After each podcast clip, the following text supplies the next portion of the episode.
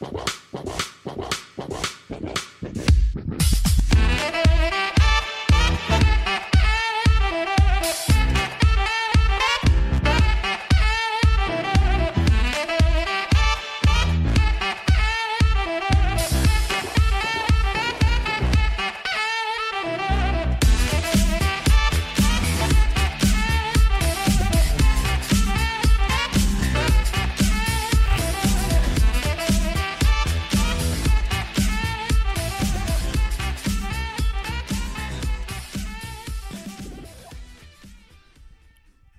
Welcome, BA family, to the first episode of Breathing Air. I'm so pumped. Today we have a great guest. He goes by the name of Jason King. He is an ex New England Patriot. In today's episode, we go in depth into some of his stories about his time in the league, what it takes to be great, goal setting, finances, investing. We cover a wide variety of topics. I'm super excited for y'all to hear and excited to hear your feedback. So, without further ado, I hope y'all enjoy, subscribe, and here we go.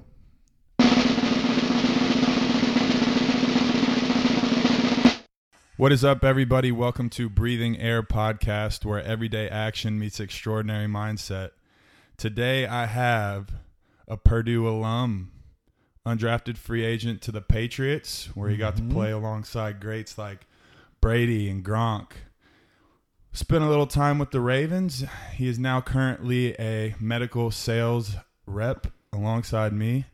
He is a landowner and recently a new BMW owner. Facts. So what's up? You got rid of you got rid of the uh, the old handy.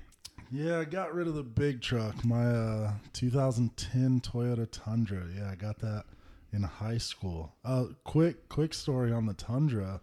The uh, my my dad actually got me that truck. My dad actually got me that truck my sophomore year of high school, and it was the money that came from my college fund. So once they realized that I wasn't gonna pay for college through, uh, and I was gonna go play some ball on scholarship, I kind of got to splurge a little and buy that new Tundra. So yeah, That's awesome. I mean, yeah, it's a definitely a good truck, and those things run for yeah 300, 400,000 miles. So you got, I'm sure you got some good, good sell back on that. So we'll just jump, jump right into it, man. Um, I'm super excited to do this with you, and this is the first episode of Breathing Air for everyone that's listening, and super excited to jump on this journey with y'all. So tell me a little bit about your time and your journey from just growing up playing sports, and then that evolving into eventually you getting into the NFL. Yeah, I'd say it all started, you know, with little league football. I was playing on this team. I think it was the Cowboys or something was the first team that I played for, but it was out. It was in Little Rock, Arkansas, out by Highway 10. If anybody knows where that is, and um, for the first few years, I was so much bigger than everyone that I was playing with. You know, they kind of slapped this big ass orange dot on your helmet, and it means, hey, this kid can't touch the ball. So I always hated that. I mean, I hated that forever, but um, I think the last thing I remember about that is I got kicked out of our quote unquote Super Bowl. And I, I guess, you know, just it kind of turns into the amount of personal fouls and flags that I had in college. I'm just a passionate guy. It happens. But so that's my first football memory. Um, you know, my sophomore year of high school, I think I decided, hey, this is something I want to take serious. I decided, you know, I think I can be good enough where I can play college football. And I look at like eighth grade when my the high school coach, Coach Kevin Kelly, uh, over at Pulaski Academy, he said, "Hey, I need you to move up and play for the high school team in the playoffs." And I was like, "Nah, I'm not with that. Like, I'm I'm literally terrified. Like, I don't know if I'll ever be good enough to play high school football." So next thing I know, you know, it's my sophomore year, and that was my first accolade was the Arkansas Super Sophomore Team. Um, by my senior year, I got in some smaller schools, uh, and then I started after the season to get, you know, the your mid-major colleges. I had things like Kansas, Colorado, Arkansas State. Uh, Purdue came through, and I was pumped. I took all my visits. Uh, I decided on Purdue at really the first visit I ever took there. I remember it was it was homecoming. I guess that would be maybe 2011, and they beat Illinois, who at the time was like a top 15 team, and you know we partied and stuff, and I went out with the guys afterwards, and I really just loved it. I loved everything about Purdue. I still do. I bleed black and gold. Go Boilers. but we sucked. we we sucked. We were really bad for a long time. And you know, we won I guess my first year we went bowling. We won quite a few the first year, I think 6 or 7, whatever. And then leading into the second year, I think we won one game. I think we went 1 and 11. I think our only win was actually against Indiana State, who they ended up only winning one game in a lower division. So, I mean, we were bad. Um, my first start ever was against Ohio State that year, and I was a redshirt freshman. And night before we play Ohio State, which would have been a freshman Joey Bosa right in front of me, night before the the senior guard walked up and he said, "Hey, good luck tomorrow." And I was like, "No, good luck to you. Like you're the one playing the game." He was like, "Oh, they didn't tell you I have mono." So I went out and I played the game, and I believe it was halftime, and we were losing fifty to zero, I think. And oh my goodness, bro, bro, bro, bro, I still had the biggest smile on my face, and I'm a competitor through and through. But that was such a big moment in my life and career. Um, my first start being out there, realizing that like I can play with anybody, like I can play with the big boys, whatever. It just did a lot for me. So from then on out, I started every game for the rest of my career, which I think ended up being, I think I played in 50, started, um, you know, 40, 45 or whatever it was like that. But yeah, it was, it was incredible. But I, again, you know, it goes back to the same way I felt coming out of high school. You know, I didn't get a scholarship offer from Arkansas, which I grew up a Razorback fan.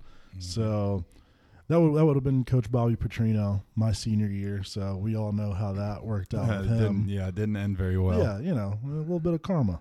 uh, he uh, yeah, he got a motorcycle wreck, quote unquote. Yeah, you know, just something like that. But um, I kind of carried that chip on my shoulder throughout college, and it kind of came back once I was getting ready for draft day and I went and did my training, my pre-draft training in um, Dallas down at Michael Johnson Performance. Great experience, and then um, I waited for the draft to come around, and I had my pro day, and a lot of teams really came out, and a ton of teams talked to me and interviewed me, but you know I didn't get a combine invite. Uh, I didn't get to take. Oh, I can't even remember thirty visits. I think. Um, they do a thing called 30 visits where they they're allowed to bring 30 prospects to the facility mm-hmm. before the draft. So I got none of those called calls and um, it was draft day and I knew like hey what whatever's going to happen happens. I was expecting first day I didn't really pay attention to it. Second day I you know you get your hopes up a little bit. Third third day I guess rounds you know 5 and 6 are going on. I don't hear my name so I'm just like you know what I'm gonna go get a pump in. Like I'm just fuck it. I'm going too to much energy. Yeah. yeah. So I go to the gym and uh, again I'm just out there working out, just doing what I do, and I head back home and it's the end of the seventh round, and my phone rings and it's Bill Belichick, which actually looking back on it now is Nick Caserio who called, but he calls and he's like, "Hey, coach wants to talk to you." I'm like kind of looking back, I got my family and my best friends in the house with me. I'm like, well, I don't know who coach is, but okay. And then Coach Belichick gets on the phone, and I recognize his voice immediately. Right. And first thing he says, like, because my heart starts racing, and I'm like, oh my gosh, is this really about to happen? Because I see they got like two picks coming up at the end of the draft. And then first thing he says is, don't get excited. I'm not drafting you. So I'm like, what did you just call my phone for? right. And uh, uh, kind of I hear him out, and we talk for a little bit. And you know, after the draft, uh, I decided to go ahead and sign um, with the Pats. And to this point, that was probably one of you know my best decisions that I made because I took a little less money uh, in a signing bonus to go there, and I kind of argued with my agent about it, but afterwards, you know, I didn't care about the at that point, you know, somebody giving me twenty thousand bucks to you know sign with them just to get cut in camp or I took less and I I go to New England and you know I made some of my best friends there. I had some of the times of my life and you know I took my family to a Super Bowl. Uh, it was just it was incredible. So all those things from childhood football, that orange dot, they kind of led to that big moment um, in 2017 at the Super Bowl, and I kind of felt it all come full circle. Um, you know, it was cut short for me, unfortunately, in 2018.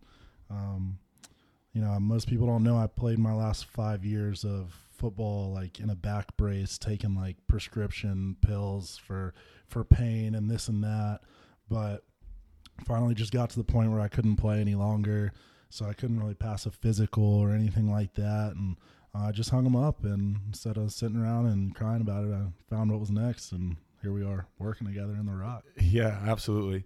It's kind of crazy how you know we got put together. Just full. It comes full circle because I had family here my whole life growing up, and you're obviously from here, journeyman. You know, you've been all over the place, kind of similar to me. I've traveled a lot.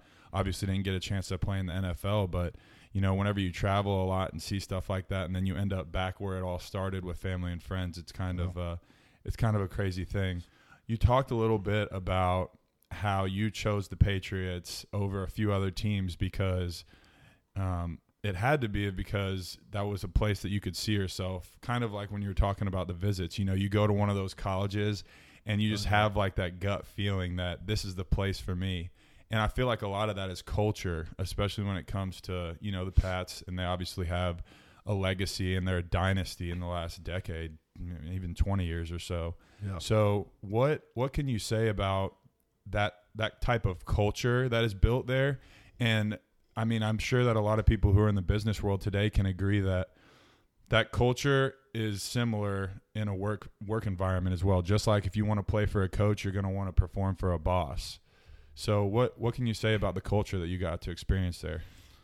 So the the culture thing, I mean, that's a great point because I absolutely loved everything about it. Like the same thing you see in the media, like the reason why everybody hates it is the same reason why I loved it. Like I love structure. As crazy as wild as it sounds, like I love to party and stuff and have my fun. But when it comes to like working, even still to this day, like I don't skip workouts. Like I eat the way I'm supposed to.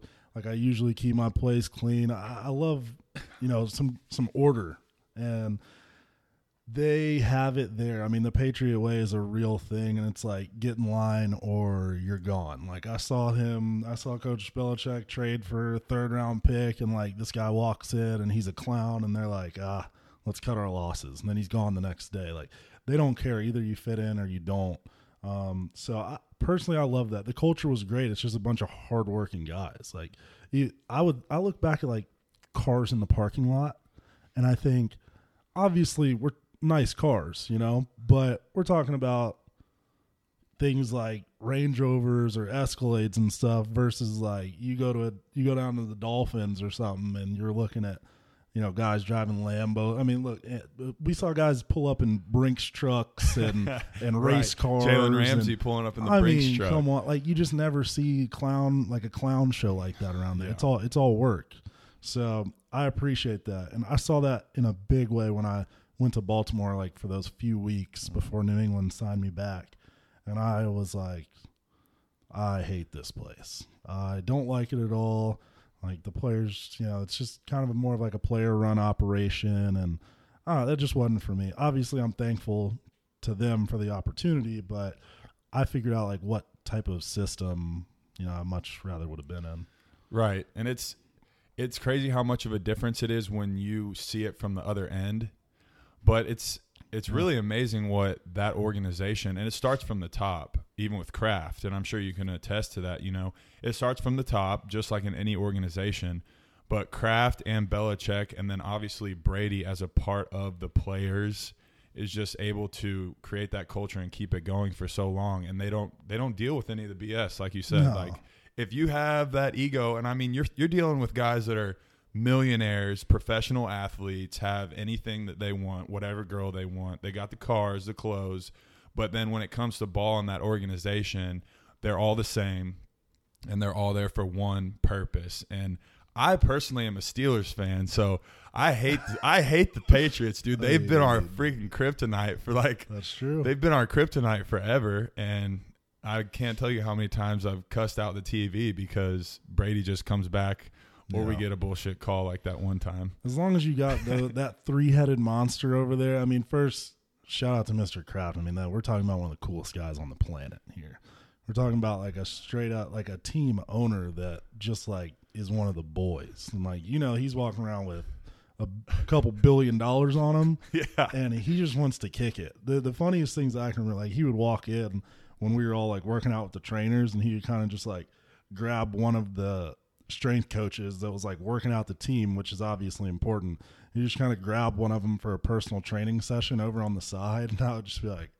This guy just does whatever he wants. Like he literally owns all of this. well, yeah, it's incredible. Yeah, yeah. but yeah, Coach Belichick, he's just he'll, he'll be one of my favorite guys. That's my favorite coach that I ever played for. and He and Coach Kelly, but I mean those guys just incredible. And Brady, I mean we all know what TB12 is capable of and what he's done. I mean just three like hardworking, really cool and like fun, interesting, brilliant guys to be around. Yeah, and I feel like a lot of people don't realize what goes on behind the scenes, but I mean, I'm sure you can shed light on the fact that those dudes are just grinding 24/7. That I mean, Brady's a machine. You don't really see anything like as far as longevity goes and continued success in any industry like entertainment industry, whatever you want to call it. Like Yeah.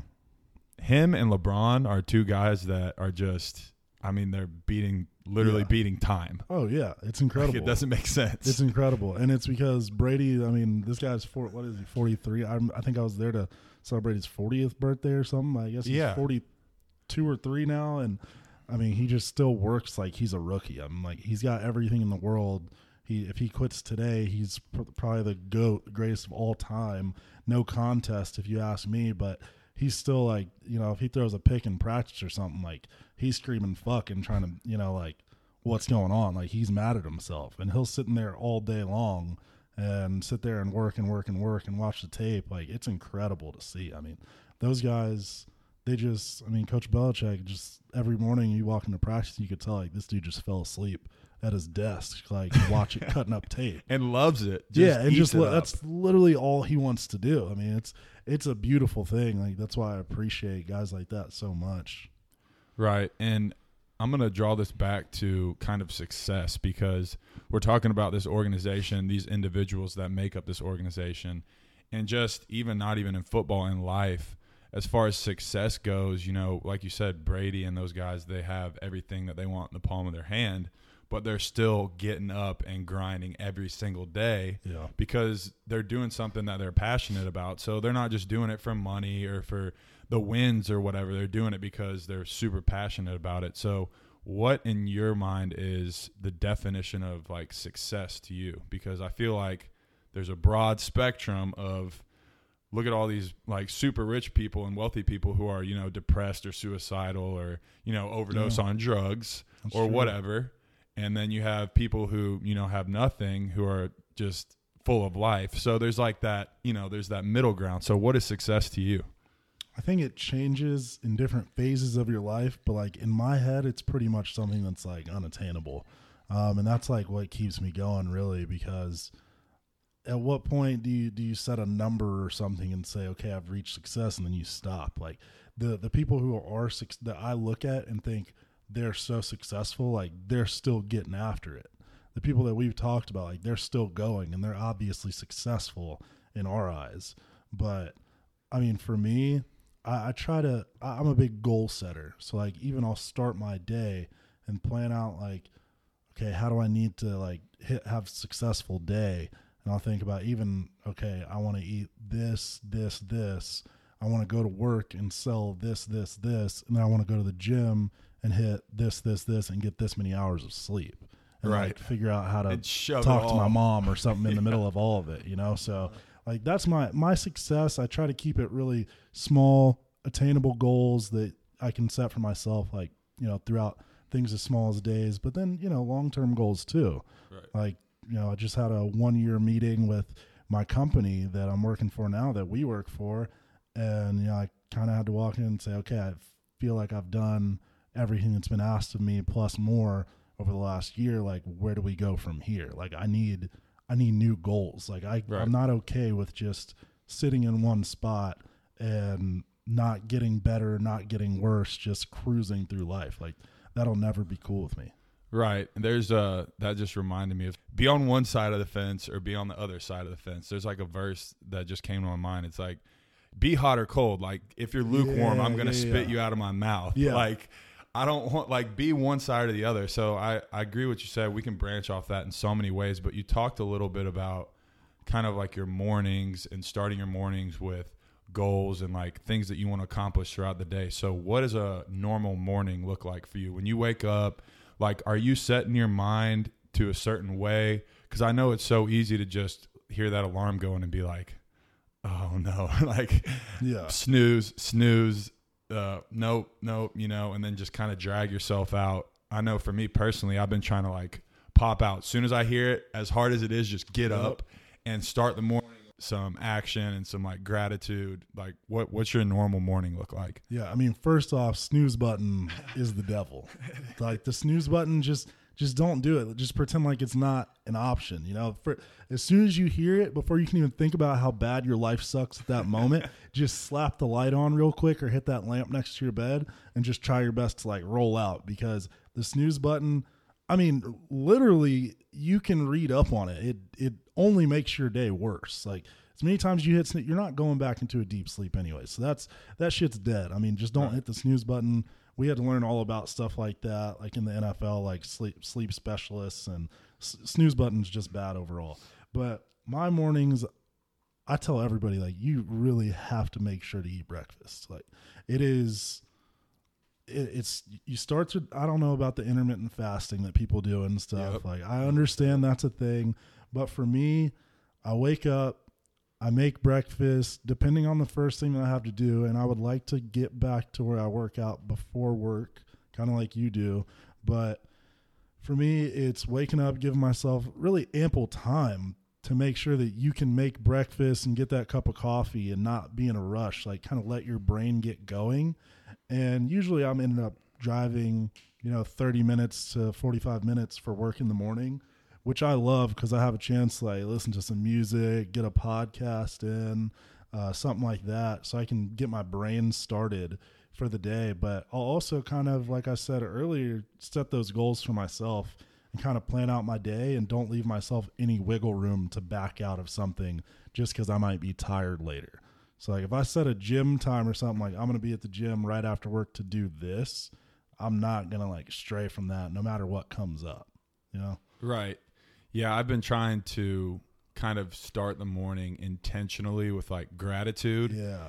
and because I feel like you can easily get caught in a cycle where you're waking up and you're going through this day to day routine. Whether I mean it's good habits or bad habits, you can get stuck in kind of like this hamster wheel where you're like you're subconsciously just going through the motions and you're not like living kind of outside of yourself and realizing that hey, this is a day that's a blessing. Like I may like die in traffic or Yeah. get the coronavirus. like That's true. like seriously who knows what could happen who knows uh you know if you may lose a friend or a family member like you don't know what's going to happen so that's a reality it's not just something to motivate you but it should motivate you and i feel like it's easy to get caught in that circle where you're not thinking outside of yourself Yeah. you can just get so caught up in like woe is me like blah blah blah. This didn't go well today or this didn't go well today but you gotta like live intentionally. That's that's my, that's been my thing lately is like living intentionally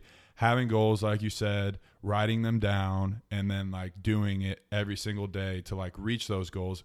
And that keeps you motivated you know? Right. that gives you like life to wake up in the morning. That helps you roll out of bed way easier than if Yeah. you're just like oh i'm gonna do this today and then i can't wait to come home and watch netflix like Yeah. Think about those days or the, the nights before those days where you like get to do something kind of exciting the next day and then it's like, oh man, I can't get to sleep. I can't get to sleep. Like I'm so excited about tomorrow.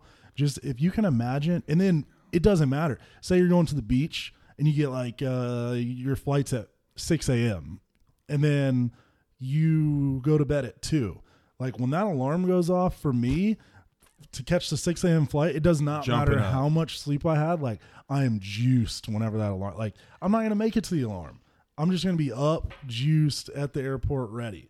Like you're never worried about anything else. And so if you can figure out a way to make every day like that, maybe not every day, but most Right. days, like if you can have something that you're looking forward to doing, then that's all you need to like like it's living intentional and with purpose, the way you said. Right.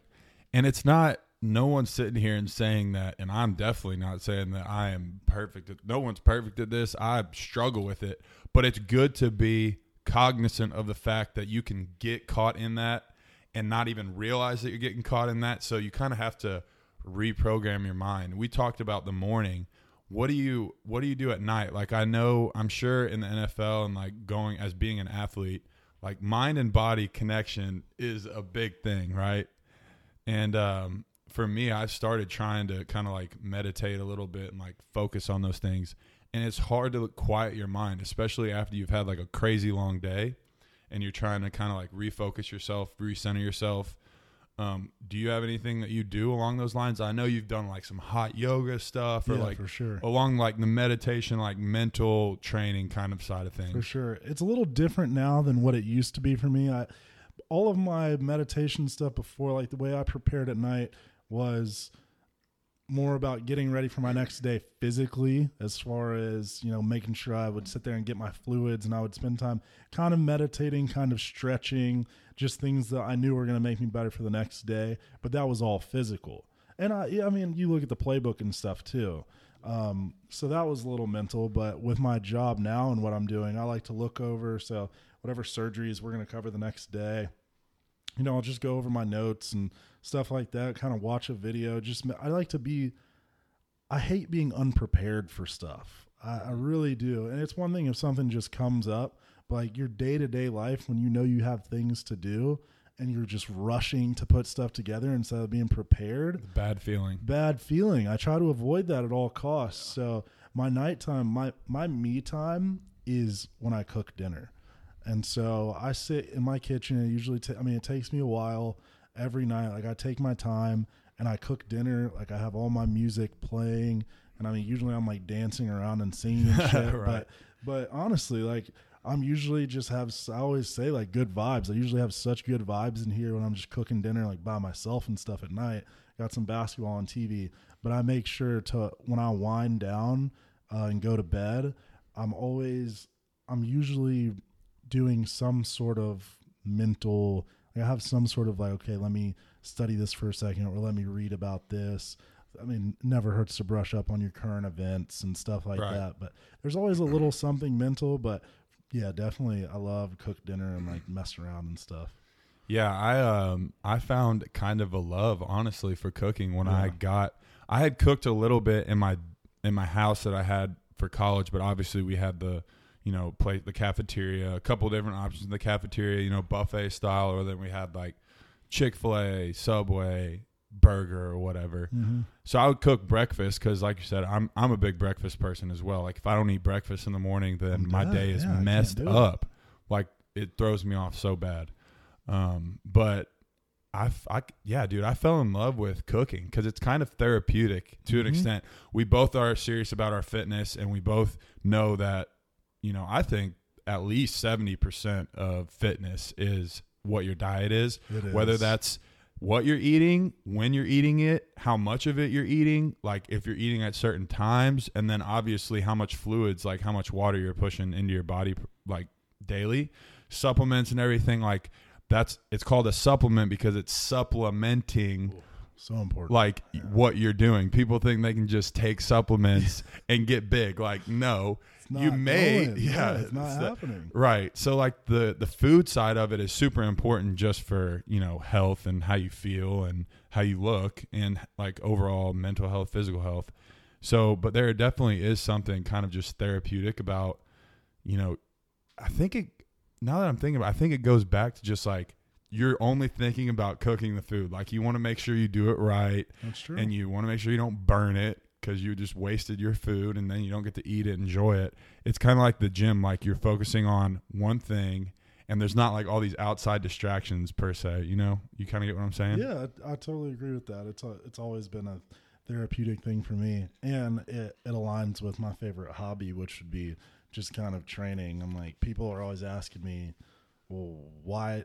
My brother is always, he always wants me to stray from my like training path and go try something new. And I'm and it's really tough for me because I love hanging out with him. I love my brother and I always want to do stuff with him. And, but I just, I, I just don't like to go grab a beer on a Tuesday or Right. it's just it's not for I want to leave work and I want to go to the gym and pick up heavy shit. That's all I want to do every day. Like I, I enjoy supplemental yoga and stuff like that. But when it comes down to it, like just give me something super heavy and let me pick it up. That's that's what I love to do. So I still train kind of similar to the way that I did even when I was playing, but I, I guess it's a little different because I can't quite hold the same weight as I did before, just because I'm about 60 pounds lighter than I was when I played. But and I'm a lot more shredded as well. Chill. But I, but seriously, I still kind of train like an athlete. But that's I just that's what I love. It's my favorite hobby. right. Shout out Jonathan King. Quit being a bad influence on this boy Jason. yeah, seriously. But yeah, so tell us a little bit about your, you know, your fitness journey because obviously, for those of you who don't know, this guy actually played guard and center, so he played all over the line. But he was 315 pounds, like looks a lot different than he does now. So that was now you're what 260 pounds. Yeah, I'm like 265. I want to gain like another five pounds. What I did, I, I really lost a ton of weight really fast. Um, and I, I wish that I, I wish that I did it a little differently because I kind of bl- I changed my diet and then I kind of blinked and I was like 255, and I thought like, oh shit, this is I just lost way too much weight. I mean, there was times when I was playing at like 318. Right. So even in high school, I was like 310, like three close to 315. And of course, that body weight kind of changed um, as I, you know, progressed. I started getting leaner, but I was always that heavy. But I think now, I mean, I was probably 310 in high school. I remember my pants. I remember shopping for a size 46 big. 46 big. Bro, I swear to God, I remember shopping for a size 46 big. And then by the time I finished and I was playing in New England, I was probably like 305, but I was wearing a, a 40. So I had trimmed down so much. And even when I was 305, like I always had, you could always see like a couple of abs poking out and stuff. But now that I lost all that weight, I mean, and it, it was fun to do, but I'm just, we'll just say I'm, I feel good. I'm ready for the summer. Right. So talk suit. talk to me about offensive linemen in the NFL because it's a totally different breed. Like those dudes are 300 plus pounds, but Man. they are super athletic. It's crazy. I mean, you watch the combine, you just you see guys walk out there. Uh, there was a dude that was like damn near 370 a couple days ago that ran a five like a 501 or something like that. I saw Dude, that. That, that- dude was 6'7", Oh 360 and 501 laser. People have no idea. People on the street, if anybody's listening to this and you're not, I'm not talking about an athlete like I go to the gym and work out. If you're not an actual athlete and you think that you can walk onto the field and even run a four nine, then then please just have one your, have somebody record. Don't have one of your boys record it. Go find you a laser and find out that you run a five eight because because you're you're not running you're not running a four nine. I mean, the the kids in high school that run four eights and stuff like none of that stuff is legitimate. And I'm not being a hater, but these guys are literally flying on the turf. I mean, it is incredible to see. I ran.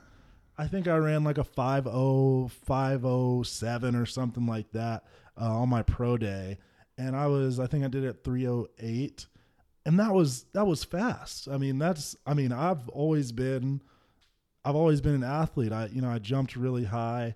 Um I had the for at least a couple minutes, I had the best I had the, you know, bench press record for the year um which was 225 by 36 at pro day until 2 minutes later my best friend in college decided to do 41 or 42. Um but Shout out Roos, yeah, right? shout out Roos. He's Shout out Roos. Seattle. That's that's my boy. But Um, yeah, I mean he's just a freak, but yeah, I mean those guys are moving so fast. So when you're looking at these O linemen who are playing the NFL, like sure, some teams have guys who are a little bit heavier, a little bit sloppier. Maybe they're like they like to play at 330, 340, 6'4, 6'5, you know, tackles 325, and they're like, you know, maybe six, seven, six, eight. Those, I mean, those guys are absolute animals. I just, I always think about the collisions that happen. And what people can't understand is you got to find some way to watch the line play in full speed, but as a close up so you can see like why all my fingers are broken and why my back's so messed up and why like everybody's elbows are messed up and knees and why my ankles click when I walk. I mean, this it is it is insane the amount of force are coming that's coming from dudes who are just massive. I mean, I'm I'm still bigger and stronger than everybody else that I know and like if I go walk around in public, I still am. And now I would just look like a baby next to all those guys I was playing with, you know, just a year ago. So yeah, it's intense. I mean, those it is it is a scary sight to see when you're up close, like the stuff you're seeing and hearing. Right. So while we're on the uh, physical and you know the way that we look kind of aspect of things. So for those of you who can't see Jason right now or haven't seen any of the visuals, he is a light skinned redhead pretty ugly if you ask me. I'm a good looking guy. but anyways, Humbly. yeah.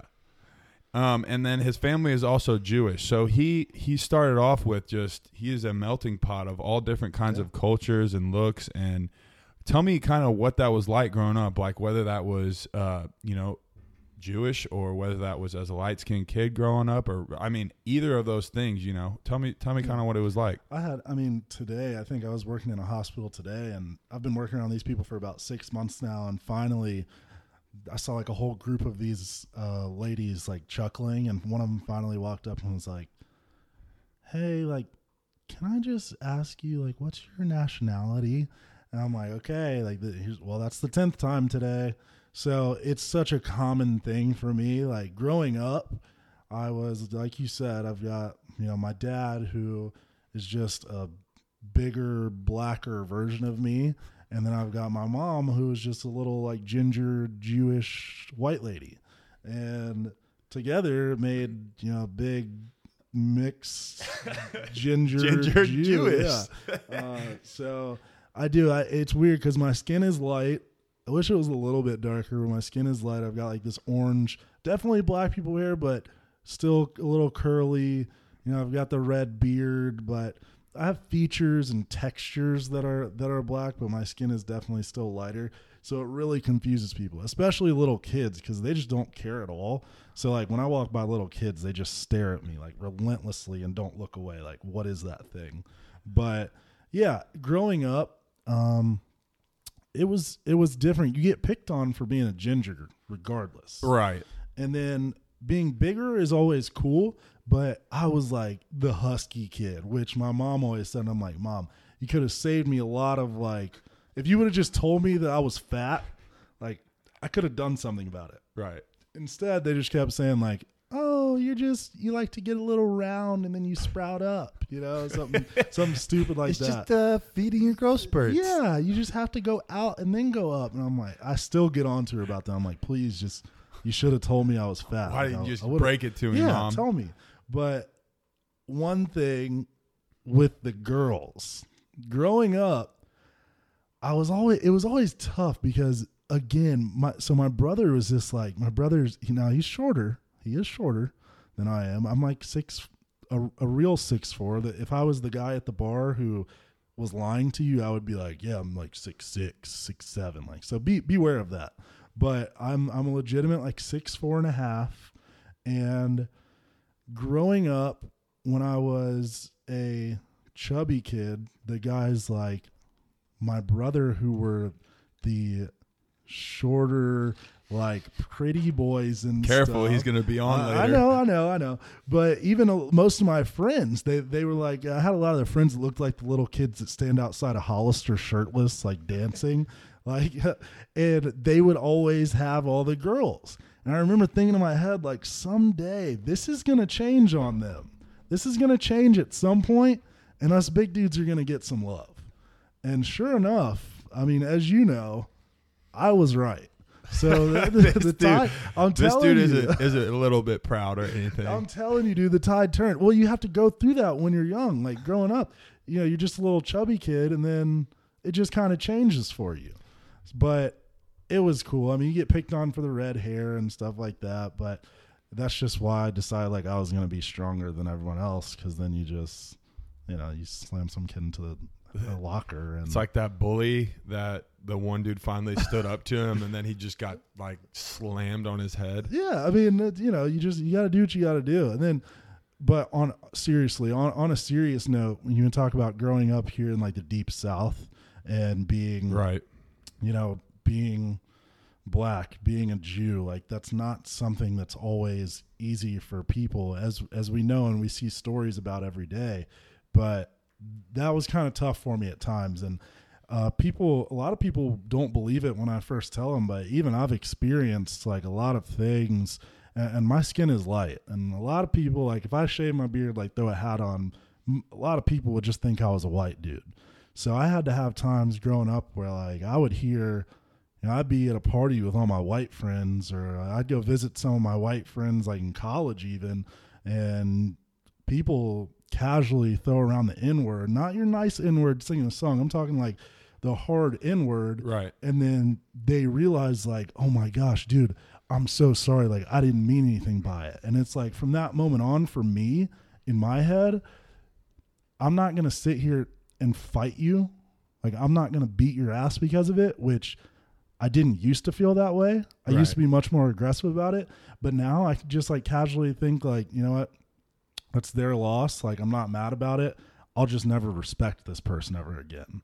And then Right. when it comes to like dating, you know, I've had times where things have maybe I've had a crush on someone or things have gotten to even even dating like recently, you know, something happens and somebody finds out you're Jewish or something or didn't know that you're black or something like that and they hear that or you hear them say something about a black guy or a Jewish guy and it's like oh my gosh press the panic button like where do I run I'm pretty sure you've told me a story. Obviously, well, I don't know what stories here. we can. I don't know what stories we can hit on, but there was definitely I've I've had a couple of them where it seems to have been a surprise for someone who Like, and to anyone who has seen Jason and wouldn't know that he is half black, I say, sir, you are an idiot. I completely agree. But I digress. It has happened before, and people have seen family portraits and seen like what, Uh, yeah, like yeah, which makes no sense to me. It's absolutely ignorant, but I mean that's just you know that's just how some people are, and it's just their loss. If you ask me, yeah. I sure. um I played AAU basketball growing up. Basketball was my first love, and so I mean honestly, I grew up around black people like my entire life. Yeah. Like I was the only white dude on the team, and we were traveling all over the United States. So I'm talking like nine, ten hour bus rides in the hotels, chopping it up like hanging out in the ho- like hotel rooms, like playing video games, playing Xbox, practicing today, like all that stuff. So every day. So I got I got to see that side of things, but then I also grew up in the South where I got to see the side and like racism rear its nasty head, that kind of side of things. Yeah. So, you know, it's it's a sad reality that we live in. I think that sometimes the media paints it to be something bigger than it is at times. Do I think that it exists 100%? And I think it's nasty and it absolutely is. But honestly, I think that, you know, everyone just should come together and put all their differences aside. Because at the end of the day, we're all human beings.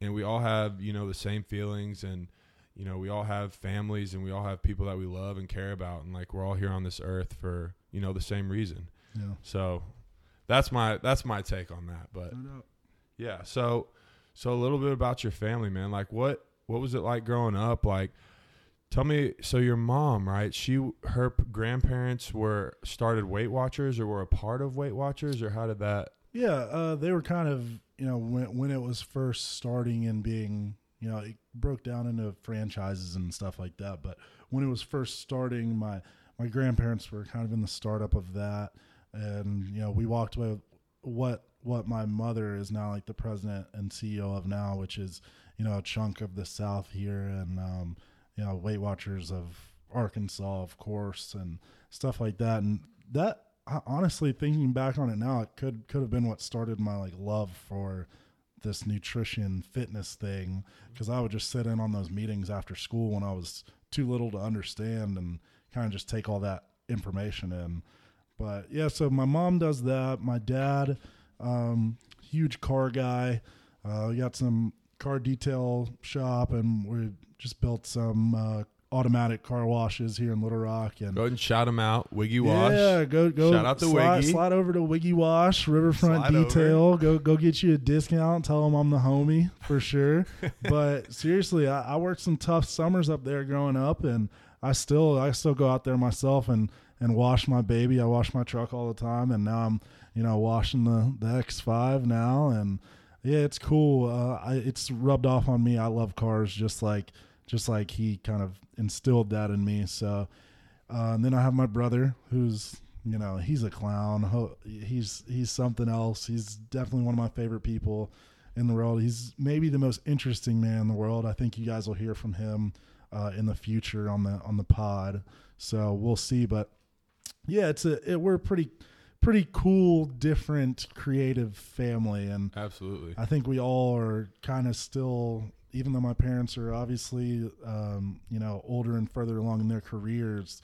I think we're all. I get that drive from them, and we're all kind of still trying to work on things and build things. I know, like this car wash thing uh, has been a dream of my dad's for forever. He's always had his detail shop, but this whole new automatics thing, and now I'm all all in on. I'm always calling him, Mom, Dad, have you found the next property for the next one? Have you found the next property for the next one? Because I want to go all in on it with them as well. So hopefully, I get to do that business with my with my parents here soon and get that the next car washes and stuff built. I did just buy the lot that I was about to say you bought the lot of like landowner, like I said in the intro. So, you know, dive into that a little bit. How what was the thought process and all that? Yeah, I mean, I won't get into numbers, but there was a lot across the street from directly across the street from my my dad's newest car washes, and I just figured that it would be a great first piece of land for me. I knew they the people kind of had to get it sold, and it's a really great lot over on uh, over on John Barrow, and there's a really high traffic count, all the things that you would want when you're looking at buying some property. So it hasn't been like fully developed or anything like that, and I don't necessarily. I have a couple of ideas, but I'm gonna hold finish holding on to it for a year before I decide if I want to build on it or sell it. But in the meantime, it was just a good first project for me to see as far as okay, if you take a large chunk of money out of your bank account, which always scared me, and it, I think it scares a lot of people, and you always have these ideas to start projects, but you're scared because you don't want to spend the money. But I didn't spend the money. I mean, I I bought dirt, of course, but that money did not go to zero. I mean, it's not in my bank account anymore, but it's somewhere that's actually going to be more valuable, and I've already seen that. So even though I can't look at it every day, I know that that land is there, and when I sell it, it'll be better for me. It'll be much better for me in the long term rather than just you know sitting there. That's such a great way to look at it because a lot of people are like, "Oh my gosh, I'm just throwing a random number out here." But like, I just bought this lot for ten thousand dollars, and now I'm out ten thousand dollars. Right. No, wrong. You just put ten thousand dollars into a piece of property that holds a value of upwards of that ten thousand dollars. Yeah. and that depending on what goes on around it, could be fifty thousand dollars in a year Yeah. or some company that really wants to build on it, some corporate company that has millions of dollars could come to you and say, "Hey, I want this property for a hundred thousand dollars," and then you just had a ninety thousand dollar profit. So you can't think of investments like that, especially when it comes to real estate or land, Right. that you're throwing your money away because it is an investment. And yes, you may have to be patient, but I highly encourage anyone that has capital like that to think about their future and think about investing in things that are going to, you know, provide for you later. Assets, not liabilities. That's the whole assets versus liabilities. Do I want to buy, you know, real estate or do I want to put my money in in certain stocks and let it grow or do, you know, I want to buy a new pair of shoes or a new flat screen like Yeah, playing in the NFL, you see plenty of that. I'm like, gosh, you're watching so much money get wasted by people who have great financial advisors and stuff, but they're just like, no, diamonds. Shoes. See, that's the thing. How I mean, obviously the players, and you know, part of it comes to ignorance. The fact that a lot Yeah. of these guys didn't grow up with any type of financial um, IQ, which you know, not everyone does. A majority of people don't. right. So, and that's something that I've kind of taken a lot of interest into. And I mean, part of the reason why I kind of wanted to start this because I feel like a lot of people our age, you know, mid 20s, they start making a little bit of money, but then they don't really know what to do with it. And then they spend it on stupid things instead of investing in their future when they're 60 or 50 and want to retire. Yeah. Right. So it's like, But there's a fine line. I mean, I also bought myself a pretty sick car. yeah. And that is not that's a me. Like, depreciating asset. Yeah, no and doubt, gentlemen. no doubt. As soon as it comes off the lot. exactly. And I and I will say I nicknamed I nicknamed my new car uh, Mamba or Bean for Kobe Bean Bryant because it was the day after Kobe's passing and I was I was talking to my dad and I was like, Dad, I really want to buy this new car. Like I've got the money for it, but everybody in my family makes fun of me for being as frugal as I am. Like I just don't spend. And my dad told me like, you know, any day any day could be your last. Like you can't take all the you can't take money with you to the grave. So you have to find he was like if you want the car, like you you deserve it. Like go buy it first. You can afford it, go buy it for yourself.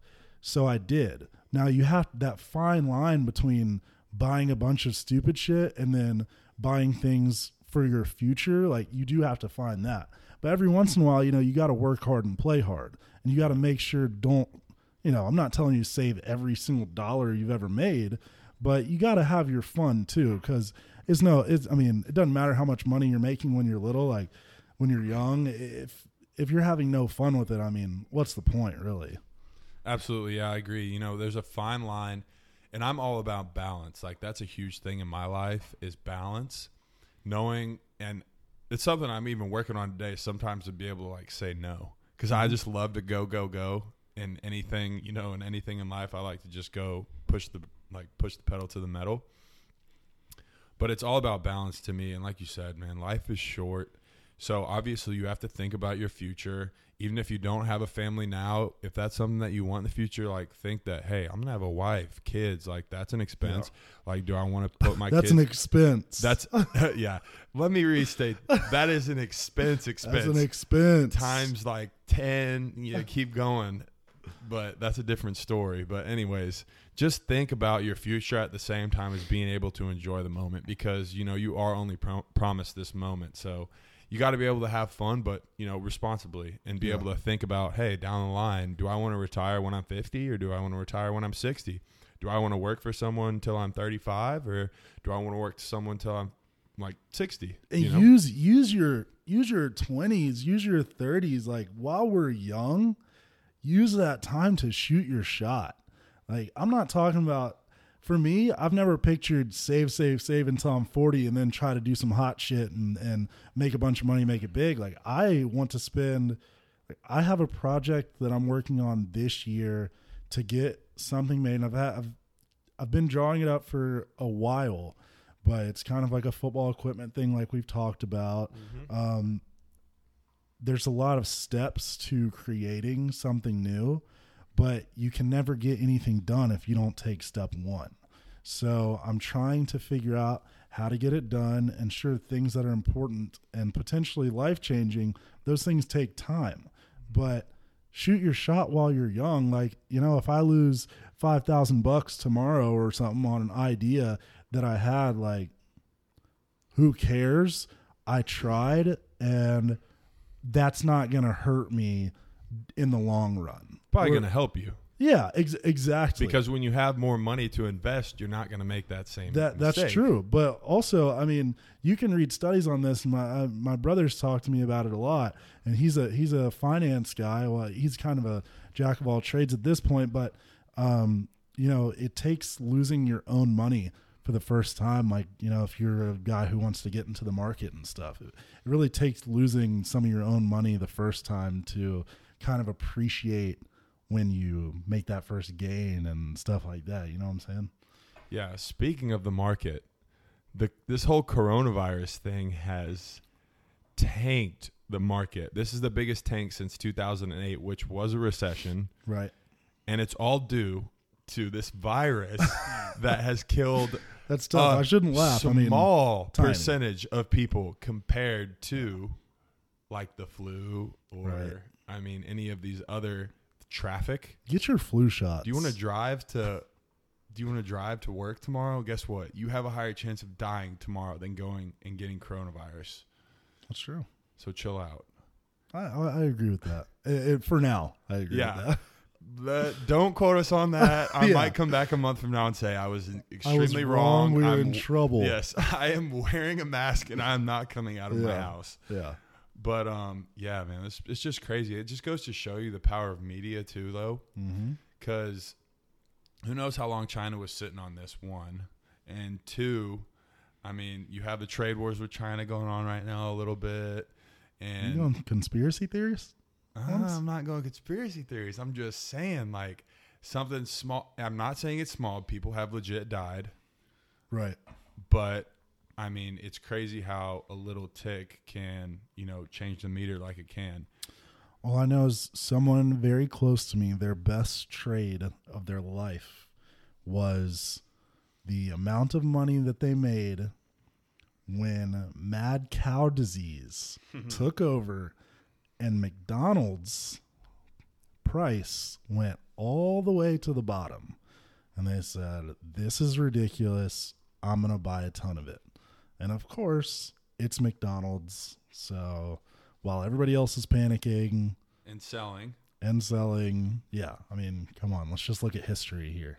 Yep. And anyone that is into the market deep or has been investing will tell you the exact same thing. Right now is the best time to buy.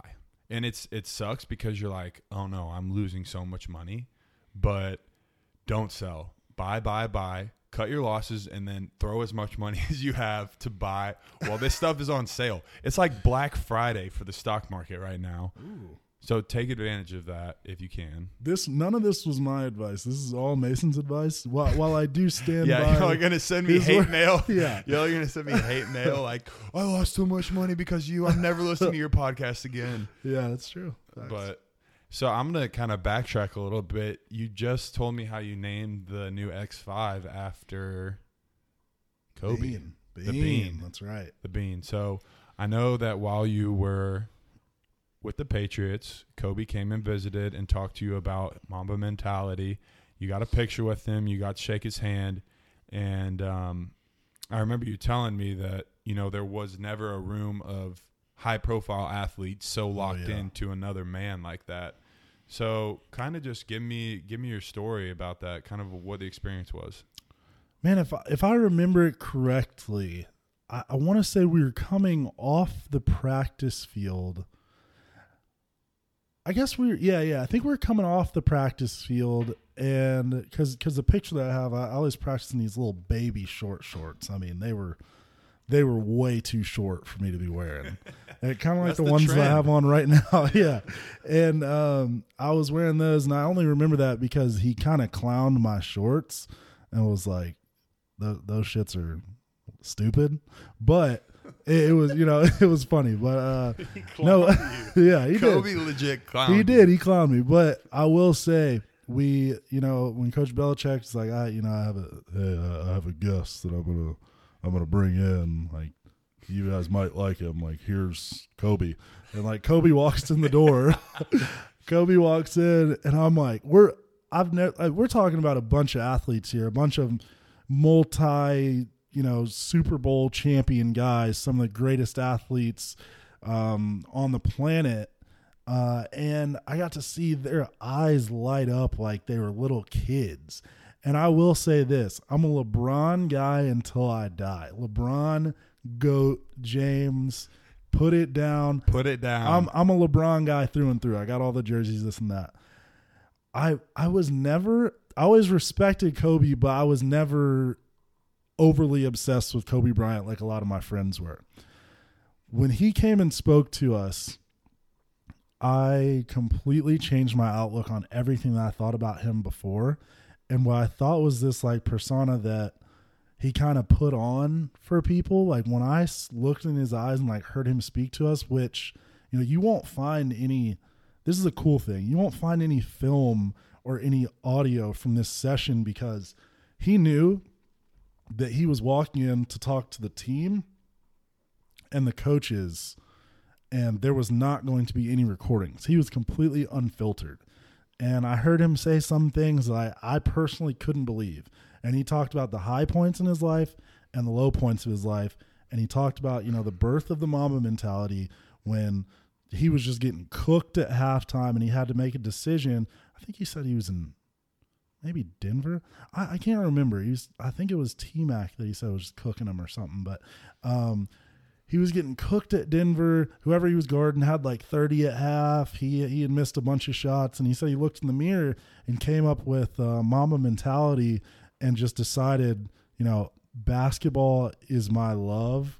Like nothing else that ever goes on in my life is gonna stop my love of basketball.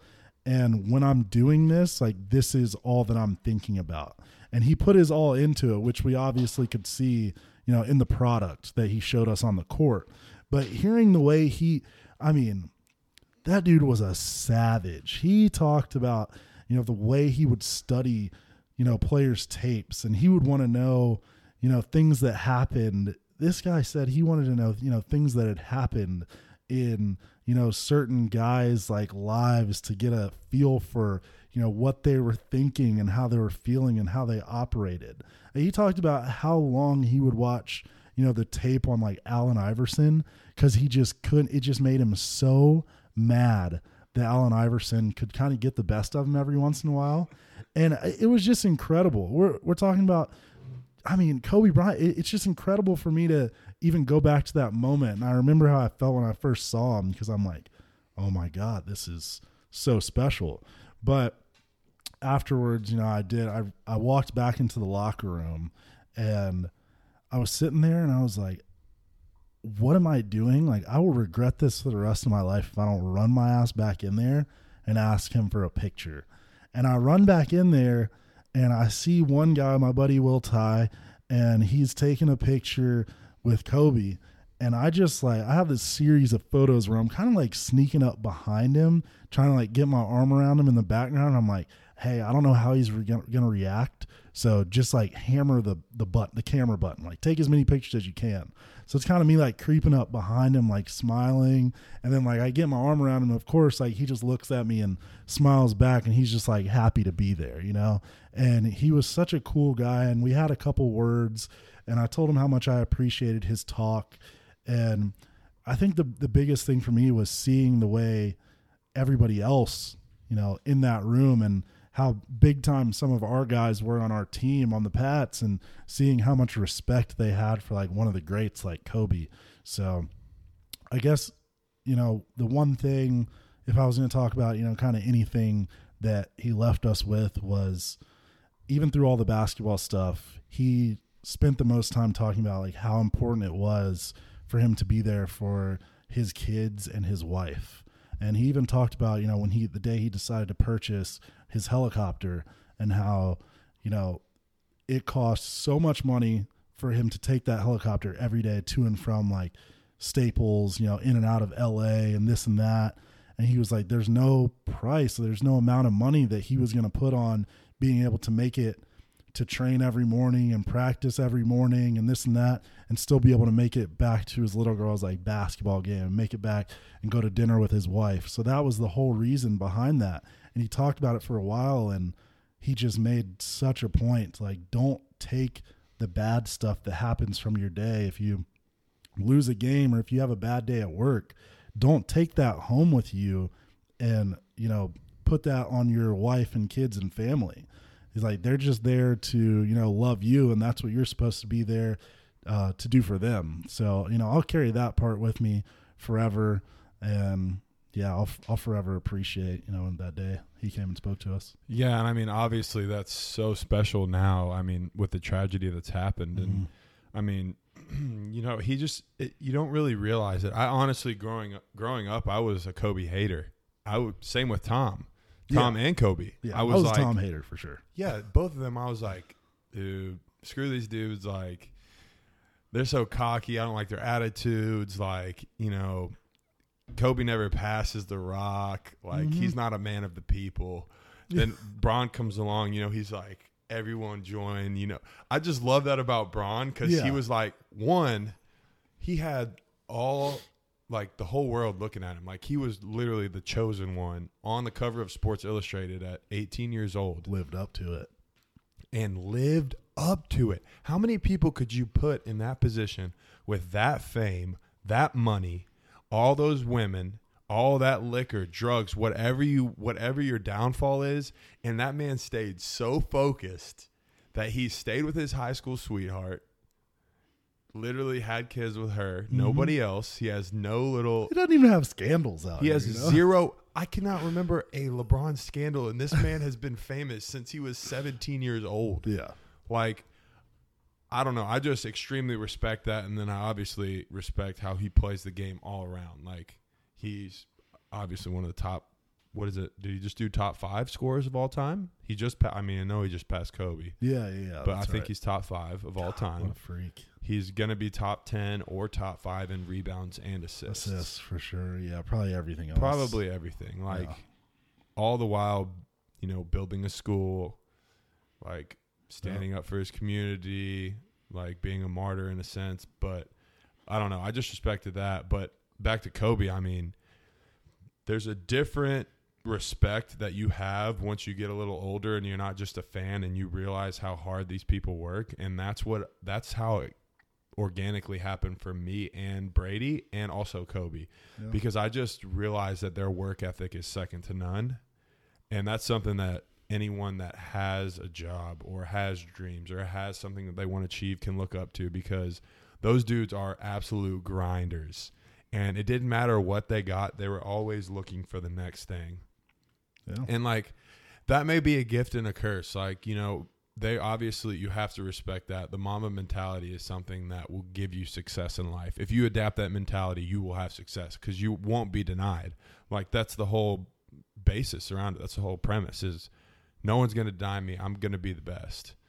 Um I kind of just relay that back though at the same time I'm thinking about there's this guy that I like to listen to and follow a little bit. He does a podcast. He's pretty active on social media. His name's Steve Weatherford. He was a punter for the New York Giants when they beat the Patriots actually in the Super Bowl. Super Bowl And- champion. Yeah, Super Bowl champion. I think it was the game when Tyree had the helmet catch. Mm. And he set a Super Bowl record for most punts inside the five. But he just recalls winning the Super Bowl. You know, obviously it's the biggest accomplishment that an athlete could think of. Really, I mean, I don't, I don't think even in any other sport there's a bigger thing than the Super Bowl, and I'm sure TV ratings would tell you the same thing Yeah.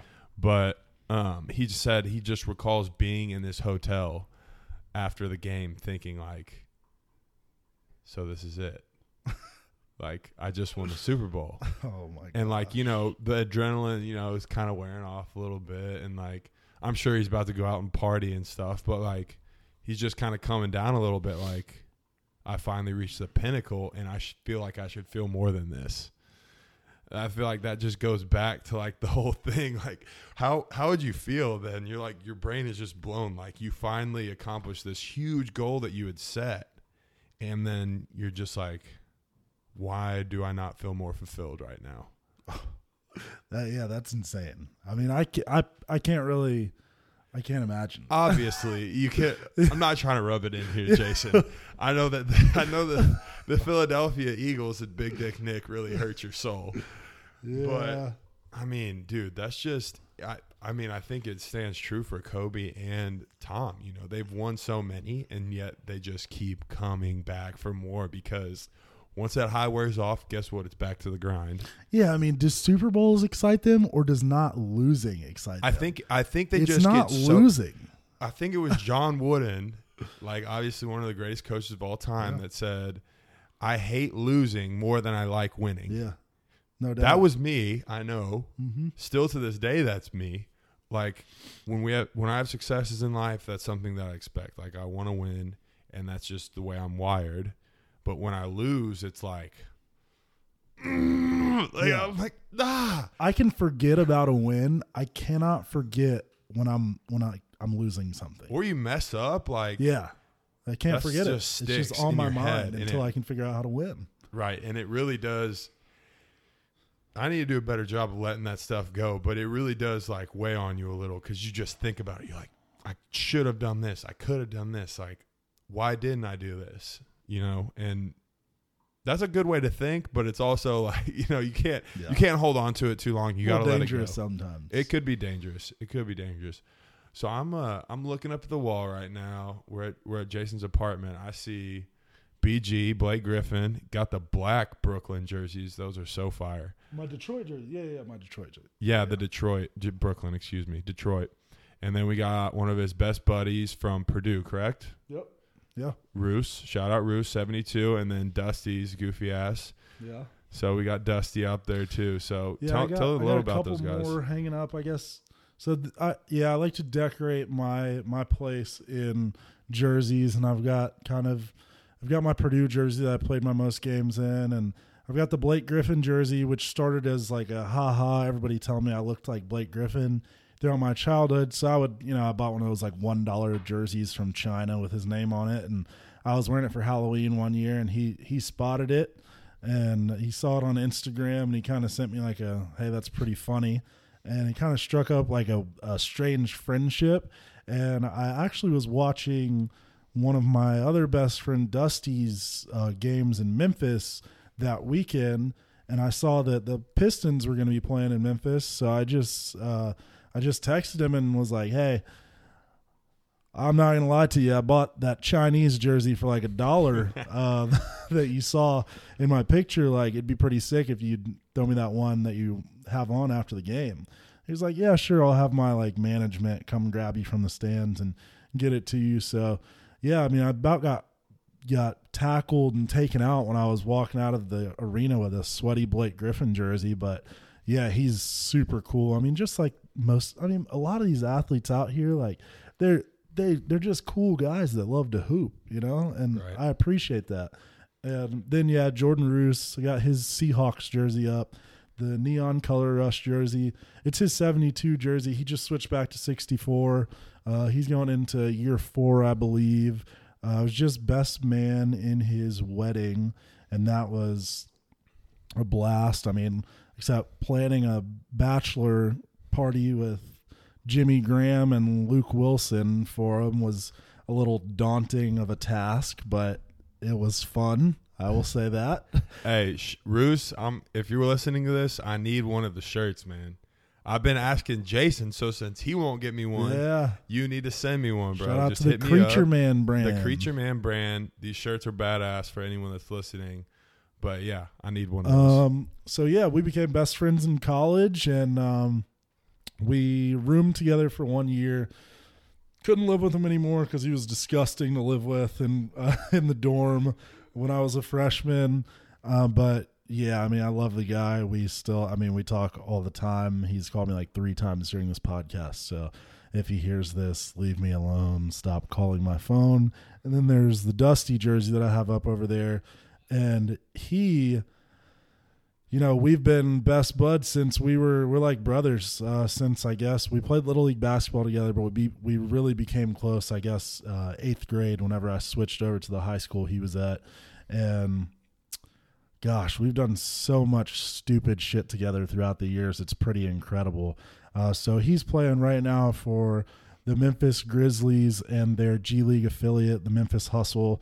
So pretty much any weekend that I have that you know they play at home. That's about an hour and 45 minutes from little rock. So i'll usually just go crash on his couch and go to the games. He always came to all mine whenever he could. So uh, yeah i mean his family is like my family and vice versa.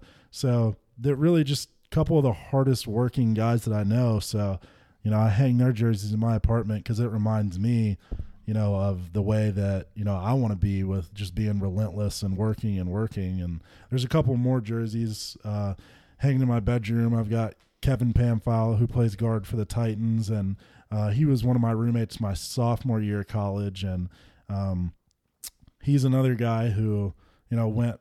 I guess he he got drafted. I think in the fifth round, but he was about three years older than me. But he's still just playing ball and hanging on, and people just don't realize how much that takes. I mean, it is a daily struggle, and you know I respect anybody who can do it. So yeah, it's all fun. And then I got my Super Bowl jersey uh, hanging up uh, that I got framed after the game, and that was the jersey that I wore for the game. It's nice and clean because I did not get it dirty that day, but I did get to black out afterwards with my brother and Gucci Mane and J Lo and Florida Georgia Line and et cetera, et cetera. So that was pretty sick, I guess. Yeah. So while we're talking about that, I'm I have a little train of thought to go off of, but just for entertainment purposes, tell me a little bit. I know it might be a little tough to recall, but the uh, you know what was it like as far as you know you're at a Super Bowl, you are on the field, and your team that you've been grinding with all off season or however long, yeah, is about to literally go and you're about to you're about to play in the Super Bowl. Like, yeah, I mean, it, there's no feeling like it. I mean, I literally there can't be another feeling like that in the world. We touched down in Minneapolis. I guess we get there a week early, and you know we have the planes, so we take the um, we take the jets, the Pats planes. Um, I'm trying to remember. Oh, they call them the aircrafts. Get it? The aircraft. The aircraft. What about Kraft cheese? Is Kraft cheese the same thing? like, Whatever, bro. like those Kraft squares, you know? we trust me, we were not eating Kraft squares. oh, I'm sure. Um, but we take the aircrafts over there, and then they actually had another aircraft for our family to ride on. So, but we go up a week early, and we get there. We practice in Minneapolis. We use the Minnesota Vikings facility. Uh, get a full week of practice in. I want to say by about Friday, you knew if you were going to be playing in the game or not. And I wasn't playing in the game, so my brother was flying in, and I let my brother stay in my hotel room. My parents went and got their own thing, of course, but my brother crashed in my room um, in the Mall of America, and that hotel is attached. And Coach Belichick, he was like, "Hey, if you're not playing the game, I'm going to switch your guys' rooms to a different floor, and you don't have like we're going to remove the security from the your floor." So you so the guys had security. so, oh yeah, of course. Big security. so he removed the nighttime like bed check security and stuff from our. Obviously, our floors were still secure, but he gave us the go ahead. Like, just know you're going to practice on Friday and Saturday, but you're not playing the game. So I'm not go, worried about go you. live your best life. But but be ready to be, be ready to practice because like I mean, if you walk into one of our practice, I mean, you'll you'll get killed if you're not like head on a swivel. I mean, I, I don't know if anybody realizes what it feels like to have a guy like Hightower run at you from 10 yards away and just collide with the side of your head, but it sucks. And those are moments that I absolutely loved and that I'll never forget. But in the moment when you can't see or like spell anything for a second, it's pretty wild. So, uh, I want, yeah, we went to the, I took my brother to the oh my brother gets there and the first person that he sees I, I bring him on the elevator and take him past our security and we go one floor up and the elevator beeps and it's gronk getting on and gronk he gets on he's talking to me he's like yo jay king like what are you gonna do like you guys get to go out tonight like i'm i'm so jealous what are you gonna do and i'm like man I think I'm to go to the Barstool Sports Party. So I had met Dave Portnoy, uh, El Prez, the day before, and I was talking to him on Instagram. We were going back and forth in the DMs and stuff, and I was telling him like, I'm to go out. Like I might go to the Barstool Sports Party, and so I'm talking to Gronk, and he's like, "Bro, you have to go. You gotta go." And the next thing that I know, he's he starts talking like pretty funny and like wild Uh, I won't quote him, but pretty funny stuff. And then he sees my. It's like he didn't even notice my brother was on the elevator. So then he looks over and he sees my brother, and he didn't know my brother at all. And he's like, "Oh man, like, uh, I'm so sorry. Like, I'm so sorry that you just heard me all, say all of that." And of course, I'm like, "Dude, relax. Like, that's just my big brother." And That's it was all good. But that was the first person that like my brother bumped into when he first, you know, came and met up. So he already was like, I got to buckle up for a wild weekend. And so, yeah, we went to the Barstool party with all the guys who weren't going to be playing. Um, either the guys who were on practice squad or the guys on like IR and stuff. Gosh, we just, I mean, yeah, we raged. We raged for a couple days. The next night was like partying with like Migos and stuff like that, which was sick. And then, um, then you had the game. I mean, we had our picture day and stuff, uh, which was you know, a lot of cool pictures and videos of all this stuff. But then we had the game, and um, you know that was tough. We got really, really. Of course, everybody's so excited for it, and you know, I can't really describe the emotions on that day, but I, you never really knew that the game was over until like a tragic ending. Dude, that was that honestly was one of the best Super Bowls. I've It was a pretty insane game. I think about two Super Bowls that come straight to mind. That one because it was like and 28 to 3 and Falcons Okay, for sure come on definitely that one, but also Ben Roethlisberger, Santonio Oh, Holmes, yeah, shocker the toe tapper. was that the James Harrison That was the James? Harrison. That was against Arizona and Kurt Warner. yeah that's right But dude, yeah, I forgot about the twenty-eight to three. That was yeah that's huge dude. He's the goat. He's the goat. yeah But for Big sure. Dick Nick got the best of him.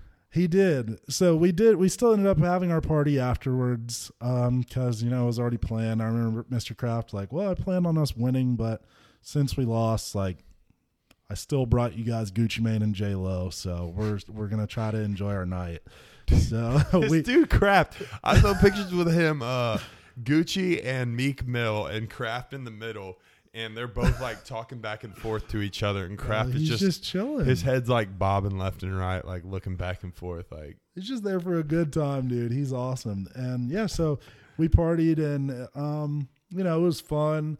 I, I do remember getting to the point where I mean I was fully hammered and I got a call from someone like, Hey, I want you to come meet up with me just for a moment. And so I go, this was not a team player, but uh, someone close to me. And so I go meet up and I get up to the door and they're like, "Oh, you have to have a certain color wristband to come in this room." And I'm like, "What are you talking about? Like, I'm on the team. Like, let me in the room." And they're like, "No, it doesn't matter." So the person comes outside, and I mean, I'm shit faced. The person comes outside and's like, "No, he's good. He's with me." And I walk in the room, and it's literally just the person that I'm that I'm friends with standing there with Coach Belichick and like his family. And I was just thinking like, oh no. that was the only people in the room. Those the only people in the entire room. And You're like, like- he, he wanted me to just come in and like talk for a little bit. And I was very comfortable with Coach Belichick. right, Like, right. Um, I kind of messed with him a bunch. Like, I, I would love to like clown around and make him feel a little uncomfortable sometimes. So does he like re- as awkward as he seems? No, I mean, people, it's kind of weird because he is the way that he seems, but he's Right. like a lot cooler. He has a dry else. sense of humor. Yes. So it's like, dry. do I laugh or is he going to kill me? I'm not sure. so, nah, he's super cool. But yeah, so I walked in and I just remember like, I remember tapping somebody else in the room, like, I'm too drunk to be in here. Like, I have to, I have to get out of here right now. And we talked and like, of course, everything, and I'm sure everybody else in the room was too, but, um, it was a great night and that, that experience was definitely the coolest of my life. And I'm glad that, you know, my family got to be there and stuff, but, um, you know, already as soon as the game ended, like as soon as that day ends, you're already thinking like, all right, let's we're on to the next one. Like, Right. let's figure this out. Like, And that's the do it again? mentality. Yeah, And that's the mentality. And I think that all comes back to the fact that you just like you have to find joy in the journey because that is literally what what makes everything worth it, you know? Cuz those little little things, those little challenges that you overcome in the everyday day to day it's what makes that big moment happen. One, and then two, you look back, and yeah, you're talking about that big moment like the Super Bowl, but you're also talking about, hey, remember that one time in practice that you know this guy did this or that guy did that, or you remember that one road trip that this guy farted on the bus and it Yeah. cleared out the whole room, like what I miss the most about being a part of a team like that is those little things, the camaraderie that you have with the, with the team, the locker room, the you know the times that you're traveling with the guys, the practices where you're just you know talking shit to each other. Yeah, those those horrible moments that like You're throwing up. Yeah, I mean, like I miss that so much, and for me, it's college football. Like for me, like waking up Saturday morning, like going to war with my boys. There's nothing better than that because you know there's so many politics in the NFL. Like you're dealing with Right. guys, tr- you know, trying to get paid, feed their kids, feed their wife, feed their moms. That like we were. I was playing. Of course, you have the end goal, but like I was playing out of just straight like joy in college. Just like me and my boys going to ball together. That that was where I had my most fun for sure. Right, and I've kind of talked about this a little bit, but I think I agree with the college football, but dude, think about high school football. I know a The lot of people pick high school. most- I mean, obviously it's different because I played at the Division two level. So I mean, I probably had on average, man, I don't even know, 6,000, 10,000 maybe Yeah. on a good day. If I had, if we went and traveled, we had some really good showings on away games, maybe like 15, 20,000. But I mean, you're playing in front of at Purdue, obviously. What? I mean, you know, at Purdue, you, you my memories go back to playing at like the huge. I'm saying though, you, know? you played Division But- one. You know, yeah, yeah, of course. You play. You can play in front of 120. You that can play cra- in front of that roar, 120,000. that you know? roar is You something. can, yeah, of course. You can play in front of huge numbers. Given like Ross-Ade while I was there and we were losing, like it kind of sucked at times. But for me, I still had like that pride in our home turf. Just like I didn't even think about how many people were in the stands. I was still just so excited to be there. I guess. I. Yeah, no, I feel that. I just remember like Friday Night Lights. Like Yeah, you're a little adolescent. Like in college, you know, you're on your own a little bit. Towards the end of college, you really start kind of becoming a man, becoming your own person. You realize what it takes, you know, to make money. Like not necessarily to make money, but you realize what it takes to be on your own, to provide for yourself, to you know have responsibilities to wake up. Not even to the extent you do when you get out. High school is like a breeze, dude Yeah. And you're you're living in this fantasy world where you you know you play you play sports. If you're good at sports you're like oh this guy's good at sports or whatever. Yeah. you don't realize in the grand scheme of things that it does not matter whatsoever. You're just so caught up in the i'm in high school like i'm going to prom like you know like Those kids just have no idea. just oblivious I i, was oblivious It's the I, dude. It's the same way. When I look back at like me thinking I was having a tough day in college, sometimes and I'm like, I wish I could go back and slap the shit out of myself. Be like, you literally have nothing wake up to worry about. Wake like, of course, sports were serious and stuff. yeah it's but a like, job bro, you're just studying for your. You're just going to study for a quiz. Like you have nothing. you have a wide, wide space for error there. You know, you got the hundred, you got seventy. If you want to call seventy, if you want to call Yeah. seventy, see that's thirty points. That's a lot of questions, buddy. Yeah. In you the real miss- world, you mess up one question, Oh, you could get yacked. Like, Yeah. you're gone. we destroy a kid's knee if we mess up Right. with one question. Yeah, like that, that, kid's walking funny forever. franchise quarterback. You had Brady behind you. I mean, Or yeah, or you miss a uh, block and someone yeah. comes and crushes him. Yeah, I mean, I meant like with work now. oh yeah, work like too. we throw like a surgeon asks us to set, we throw the wrong size or something at him. Like you can't make mistakes. There's no.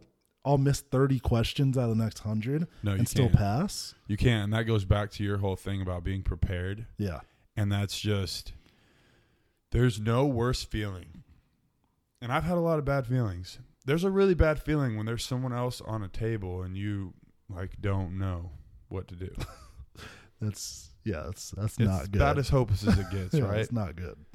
so you have to be prepared and it's someone like for our for our line of work it is someone else's life and well-being that you're looking after If any of our end of surgeons are listening, we know what we're doing. we know what we're doing don't don't think we don't know what we're doing. We know what Yeah. we're doing. But yeah, it's just crazy. I mean, it's crazy how you can go from that. But I think that there's a lot of lessons that bleed over from playing sports and being part of an organization like you were, or even just being part of a solid college team. That high school, even goodness, just any any organized sports, it shows you how to one be a part of a team because everything isn't about you, and there's always going to be times where you have to make sacrifices for the betterment of the team. Two, obviously, things aren't always going to go your way. You're to fail, but like, don't look at it as a failure. Look at it as a lesson.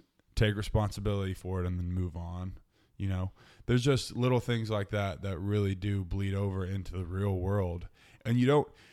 You, you hear your coaches say it, but you don't really realize it till you get into the business world and you feel like you have a step up. You feel like you're a step ahead of some people because of those lessons that you learned, whether it's the hard way, you know, whether physically you're getting yelled at or you accidentally didn't wake up for the 5 a.m. workout when it's 10 degrees outside. Bad feeling. There's snow on the ground and you accidentally slept through your alarm.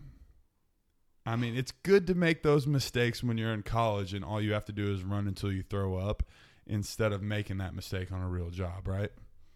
That is a bad feeling. We've all been there. I mean, I never I never did that like in the NFL, but there are some times where I can remember like my roommates running in the room like it's 602. Oh my god, and like the workout had started 5 minutes ago.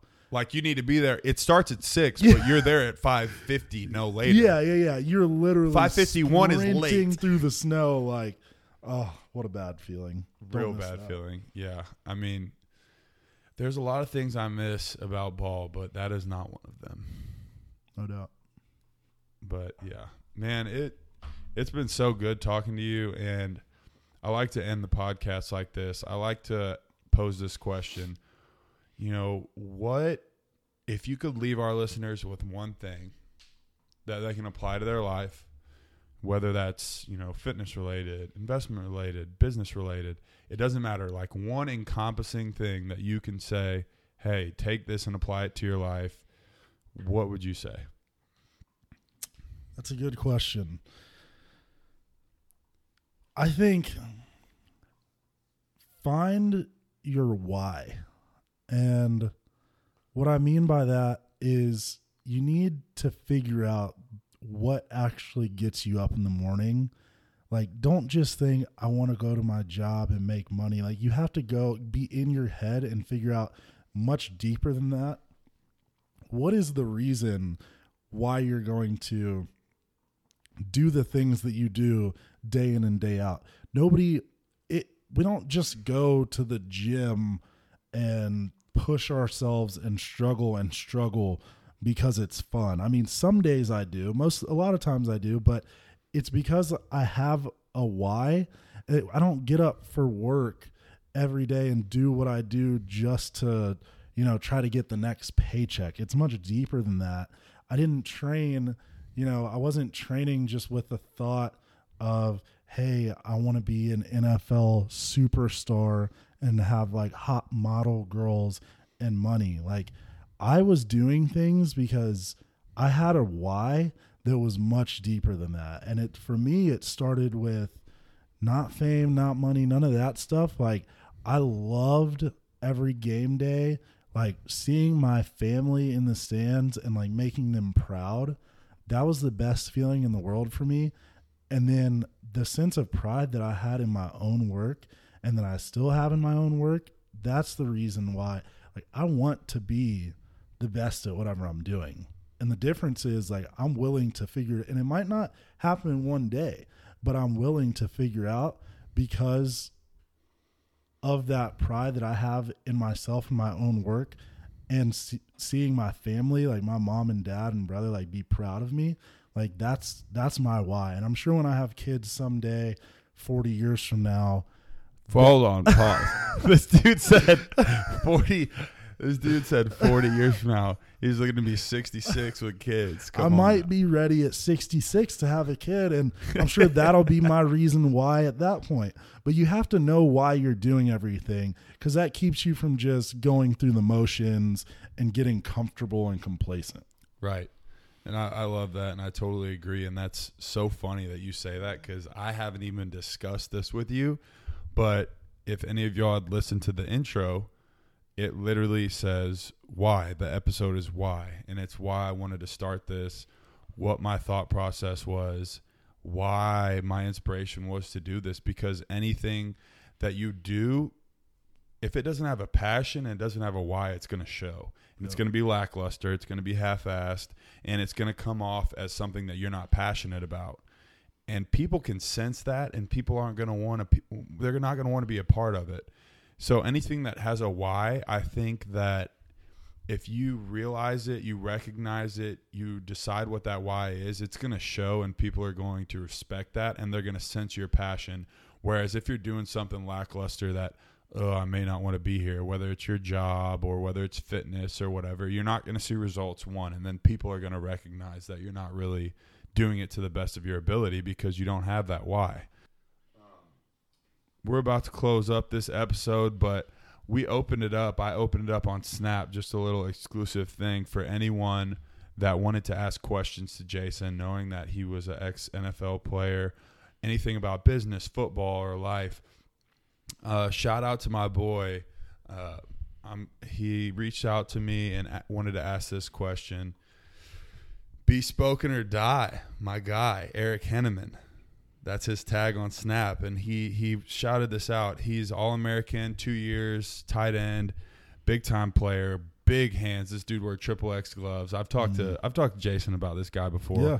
Straight out of New Orleans, uh, one of one of my really good friends, genuine person. You know, you want to surround yourself with genuine people, and he really is that.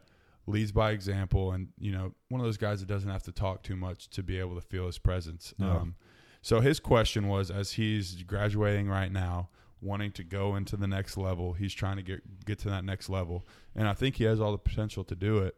Um, he said, "What was one thing that you did during your training process Mhm. leading up to the draft, and what was one thing uh, that separates pros from amateurs? So basically, what's one thing that you wish you would have done different leading up to the draft as far as training goes?"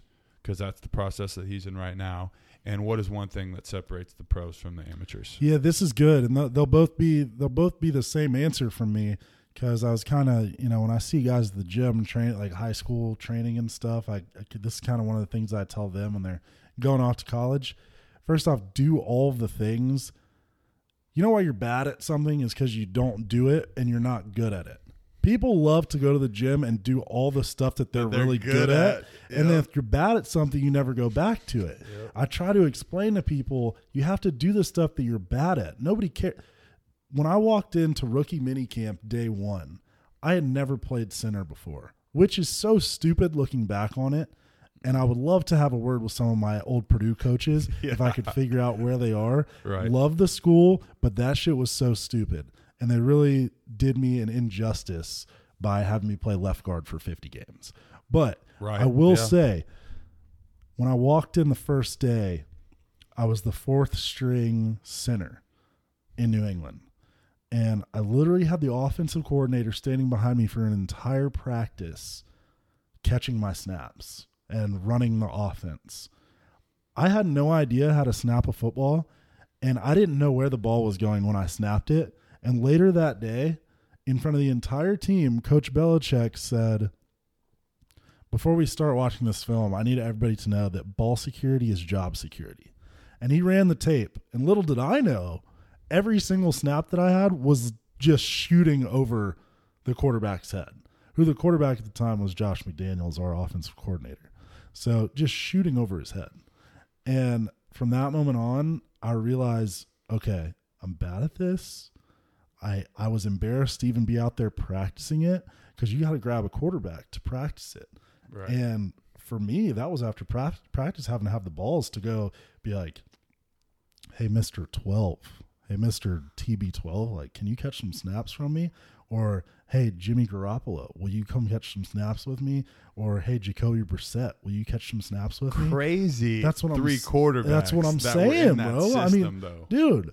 So going back to the training thing, do the take the yoga class. Do all of the injury prevention stuff that you're saying in your head. This is stupid. I'm not going to do this. I'm going to go pick up heavy stuff. Like that's that's the key. Then you'll be way more prepared than all the other people. You can you can bench press 500 pounds if you if you shred your hamstring on that fifth half gasser that you run in the conditioning test, your career's over. If you're if you're not a, a high pick and like you just go in and get injured, like you're literally done forever. So make sure you remember to do all of that preventative stuff because that's what's going to be most important. Like you have most of the skills that you'll Right. need. Now it's time to make sure like you can keep everything going. Do you agree with how much how much weight is put on the combine? Because I know that I mean, obviously you have guys like Metcalf and guys who are kind of. I mean, he was injury prone in, at Ole Miss, Yeah. and then he comes out and just blows people's minds with how athletic he is. Obviously, he goes and performs as a receiver tenfold. Yeah. But I mean, I feel like there's often times where, you know, John Ross or guys that just like put up stupid numbers. Yeah. Not saying they're not good ball players, but there obviously is a whole lot more to the game than those numbers. Do you do you agree with how much emphasis is put on those numbers at the combine?